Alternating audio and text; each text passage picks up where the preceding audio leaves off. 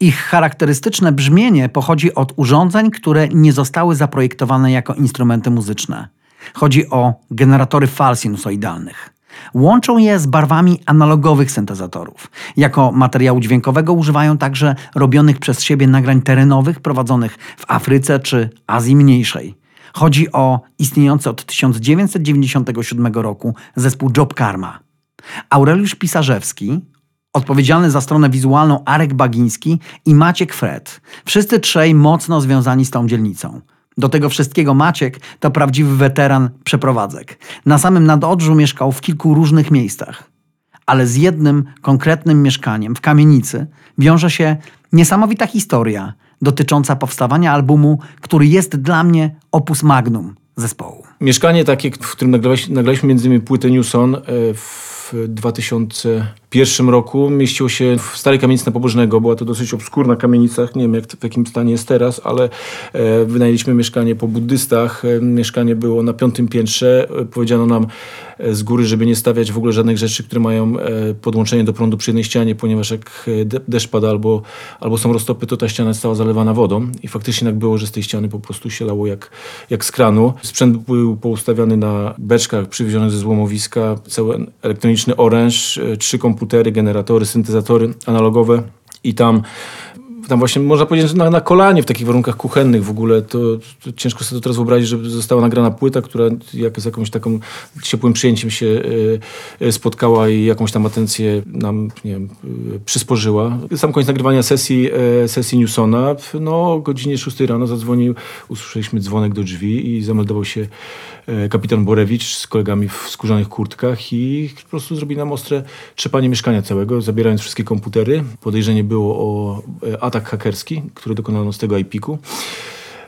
I, I panowie po prostu wjechali. Oczywiście funkcja zły i dobry policjant. Dobry policjant pociesza, e, zły straszy. To, to była tak trochę historia z Franca Kawki, z procesu, że przychodzą ludzie, o coś ci oskarżają, trzepią całą chatę, mówiąc, że na pewno płyty masz pirackie. Akurat ja pracowałem wtedy w Radiu Polskim, więc powiedziałem, proszę oglądać płyty. Nie ma żadnego, żadnej pirac, żadnego pirackiego nagrania. Wszystko, wszystko jest oryginalne. Nie mogę sobie nawet na to pozwolić. Komputer zabrano, później się dowiedzieliśmy, że po tego numeru IP e, w, przy wcześniejszych mm, lokatorach ktoś dokonał włamu i jakąś wykasował bazę danych gdzieś w jakimś instytucie.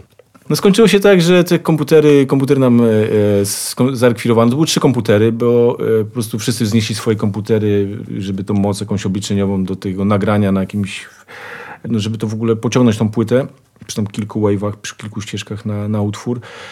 Po dwóch tygodniach dostałem telefon, że przyjdzie zabrać komputery.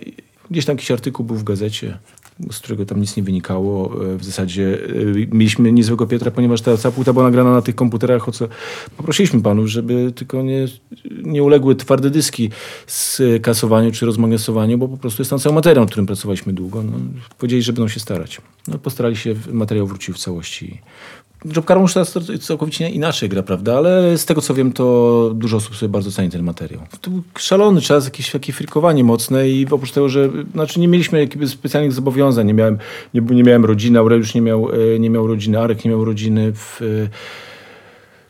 Muzyka była wszystkim. E, spotykaliśmy się w mieszkaniu na słuchanie płyt, e, które wtedy były cały czas jeszcze, to był deficytowy e, towar, jakieś awangardowe nagrania, więc jak coś fajnego trafiało się, to się spotykaliśmy i słuchaliśmy po prostu tej muzyki. I dużo, gry, i dużo graliśmy. Ja pamiętam, że pracowałem w biurze, że praca mnie no, dosyć była nie powiem, że frustrująca, ale taka no, no wy, wy, wyciągająca całą energię. Nagrywanie po, po prostu po powrocie z pracy to było dla mnie taki kopi, taka energia, taki power, że mi się wydaje, że dzięki temu przetrwałem to jakoś mentalnie ten czas. Właściwie po prostu przyjechali nas z dnia na dzień nas wykopali, co nie? Mhm.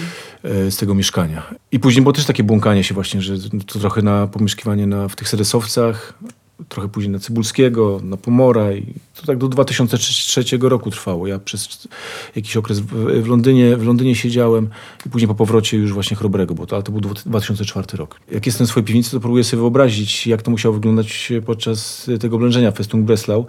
E, mówiło się wtedy, że tutaj były podziemne miasta. Jak się okazało, że to nie było podziemne miasto, tylko po prostu ludzie e, się e, mieszkali w piwnicach i przekuwali między tymi piwnicami korytarzy, żeby po prostu łączyć piwnice. W tak zwartej zabudowie to było możliwe, że chodzili po prostu od kamienicy do kamienicy tymi piwnicami. I powiem ci, że jak ja na przykład jestem w swojej, e, w swojej tej piwnicy na Chrobrego, to zawsze wyczuwam taki fluid. Mówię, kurczę, tutaj w tej kamienicy po prostu siedzieli ludzie e, przestraszeni. Ciężko mówić, czy były to ofiary, czy nie były ofiary. Mówmy o tym, że byli to po prostu e, przerażeni ludzie, którzy siedzieli po prostu, a miasto płonęło i bomby waliły się na głowę po ich mieszkaniach i ich dobytku trzy metry wyżej nie było, nie było śladu, oni po prostu siedzieli stłoczeni w tych piwnicach, w których, nie wiem, ja teraz trzymam słoiki z ogórkami kiszonymi.